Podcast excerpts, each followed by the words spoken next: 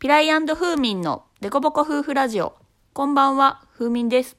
ピライです。はい。では今日はちょっと子育てについて話していきたいなと思いますね。はい。子育てって言っても、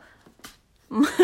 難しいんですけど、女の子と男の子、どう違うのっていう、まあ、性別によって、生まれ持ったものによっておもちゃの好みであったりとか、色の好みであったりとか、っていうのは、生まれ持ったものによって好みは変わるのか、それとも、社会的な親であったり先生の影響で変わるのか、っていうことについて書いた本があって、これはね、女の子脳、男の子脳っていう脳みその脳ですね。というアメリカ人のお医者さんが書いた本を日本語訳にされてる本があってですね私はこれをネットでおすすめだっていうことでなんかネットの SNS かなんかで見たんですね。私がね。であめっちゃ面白そうと思っていっぱい検索をしてなんか2種類か3種類ぐらいこういう本があってでその中でどれ買おうかなって口コミとかいろいろ比較検討してみてでその表紙の感じであこれやったらちょっとイラストベースで読みやすいんじゃないかっていうざっくりとした感想を持ってアマゾンでポチッとしたんですねそして届いたのめっちゃ分厚くてですねめっちゃ辞書みたいな感じでで前も言ったかもしれないですけど私はあの視覚的にこう活字を読むと眠くなっちゃうのであの比較的音声とかであの単語とかも勉強してきたタイプなんですよね。まあ、ラジオを聞いたりとか、ラジオで勉強はあんましてないけど。だかこういう Voicy とか Radiotalk とかっていうツールが好きなんですけど、で、かたやピライは結構教科書ベースで勉強してきたタイプなので、あの文字を読むのがすごく早くてですね、なんか速読術の本を読んで、なんかさらに早くなろうとしたりとかっていう、まあ、ねえ、羨ましい視覚優位なピライと聴覚優位な私というコンビなので、これはもう無理やと。私はもう漫画とかイラストベースの本しか読めないっていう相談をピライにしたら、ピライがいいよっていう感じでこう、さらっと読んでくれて、で、これはあの、まあ、発達段階に応じて、章ごとに分かれてるみたいで、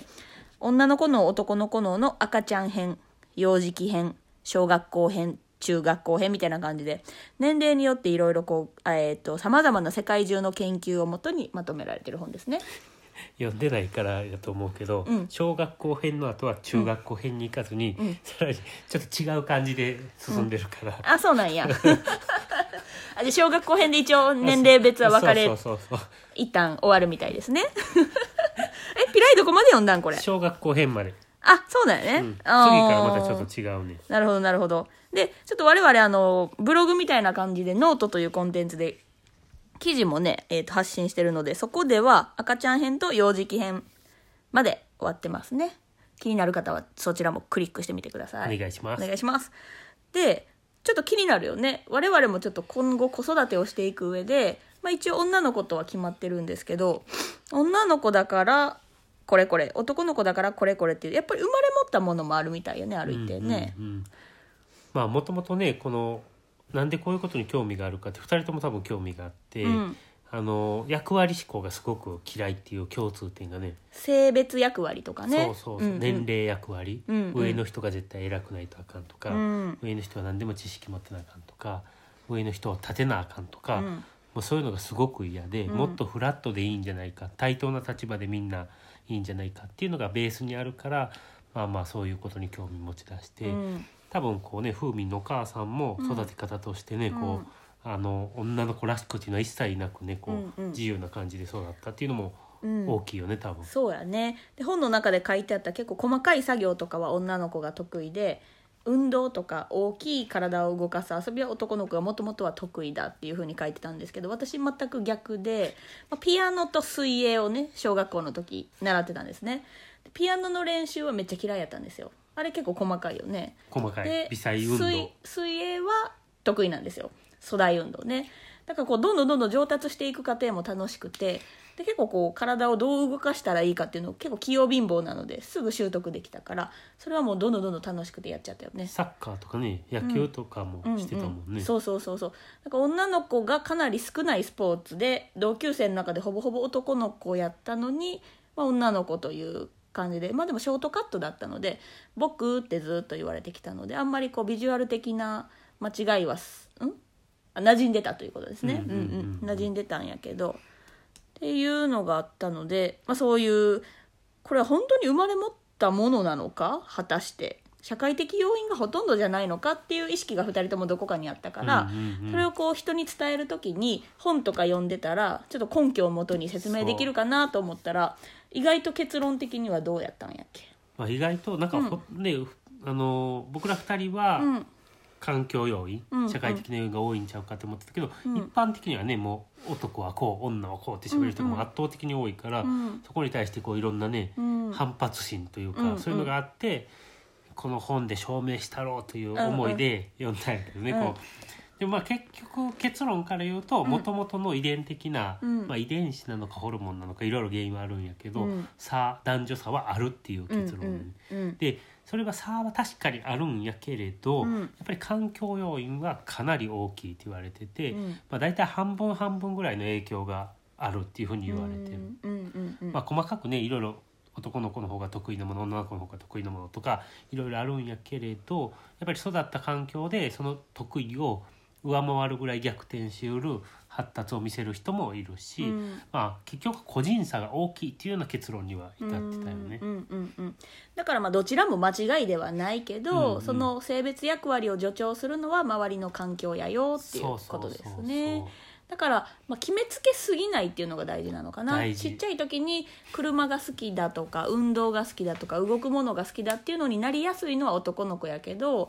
それそういう種類の遊びを最初興味を示さないからといって女の子に対して全部シャットアウトするんじゃなくってなんかそれを遊んでる姿を楽しそうに見せたりとかやり方を一緒に学んでいったりすると興味を持つかもしれないのにそれをこうあえて線引きせずでいいんじゃないかっていうところやね。あのプログラミングとかでね、うん。こう男の子にはこうプラモデル動くようなうん。プラ,、プログラミングのおもちゃがあったりするけど、うん。女の子にあんまりないとかあー。そういうのがあったりしてはいはい。最近ね、こうあのお人形ハウスをプログラミングでいろんなとこ動かすっていうのがねこううん売ってたりとか、まあ、そういうふうにねこう女の子にとっても魅力的な、うん。そういうものをこうどんどんどんどん作っていったりとか、うん。まあ、逆に男の子は逆に女の子のおもちゃで遊んだら、うん。あかんっていうすごい拒絶反応をすごい示すって言われてて、おままごととかお人形遊びとかバービーちゃんとかね女の子が男の子の遊びをするっていうのは意外とうん。うんまだ許容されてるけど、確かにね。反対は結構拒絶反応めっちゃ強いっていうのは書かれてたね。はいはい。女の子が野球やサッカーをややりたいって言ったらあんまええんちゃうっていう空気感にはなりつつあるけど、おてんばな女の子ね、こううん。う。ん、男の子がえーっとなんやろう女装したいとか、うんうん。あスカート履きたいとか、うんうん。え新体操やりたいとか、言うと「おおー」って言って周りがちょっとなるよね。あの100%喜んで進めないみたいなね。うんうん。シンクロナイズドスイミングとかもね、うんうんうん最初は男のシンクロ言うてね。最初は「えみたいな感じやったけど、うんうん意外とやってみたらすごい、男の子ならではの表現方法があったりとか、うんうんうんだからこうやっぱり性別で最初から決めすぎてるっていうのが結構あって、そうやね。美しいものに対しては女の子が優先みたいなところあったもんなんかフィギュアスケートとかもね、うんうんうんでも全然羽生くんとかもいるしね。美しいものを男の子が追求して何が悪いっていう風潮にな、まあ、変わりつつはあるけど、うんうん。昔に比べるとね。でもそこはもう好きなんやったら別にとことん追求していいんじゃないかっていうのもあるし苦手なものもブレーキをかけすぎずに、まあ、フラットにどっちもいいよって言っていろんなことを経験させてあげるっていう環境を整えた方がまあいいのかなっていうところの結論かな、作者さんの意図としては。そうやんね、うん。ちょっとまだまだね伝えたいことは山ほどあるけど、まうん。あ、ちょっとあんまり時間もないので、うんうん。ねこうなかなか言えへんねんけど、うん。まあ、また記事読んでください。私はちなみに何も読んでなくてピライが読んで解説してくれてるというところですね。まあこの辺も得意不得意があるのでね。私はこう耳からの情報ピライは目からの情報をこう、うんうんうん。お互い共有してて Slack という、S、あれでねアプリか。そうやね。で情報伝達も、うんうん。こうまあ、男の子女の子ならではというよりかは、まあ、こおのおのの特性で。個人個人の特性っていう感じよね、うんうん。だから子供もねこう名前考える時にね、うん。男の子っぽい女の子っぽいっていうのをできるだけなくしたいっていう,、うんこううん願望がエゴ二人のねエゴがエゴがね強すぎたから まあちょっと中性的なね、うんうんうん。どっちでもいけるような名前にしようかいう話をね、そうやね。したよね。まあ、意外と海外でも発音しやすいのではないかというそうでもあない。確かにね。希望的観測やね。どうなるか分からんけど。ということでちょっといろいろ今日は、えー、と知識についてお堅い話をしていましたけども、まあ、そういうことを語るのが私たちは好きなので、まあ、ゆるい回もあればこういうかっちりとした回もあるということで。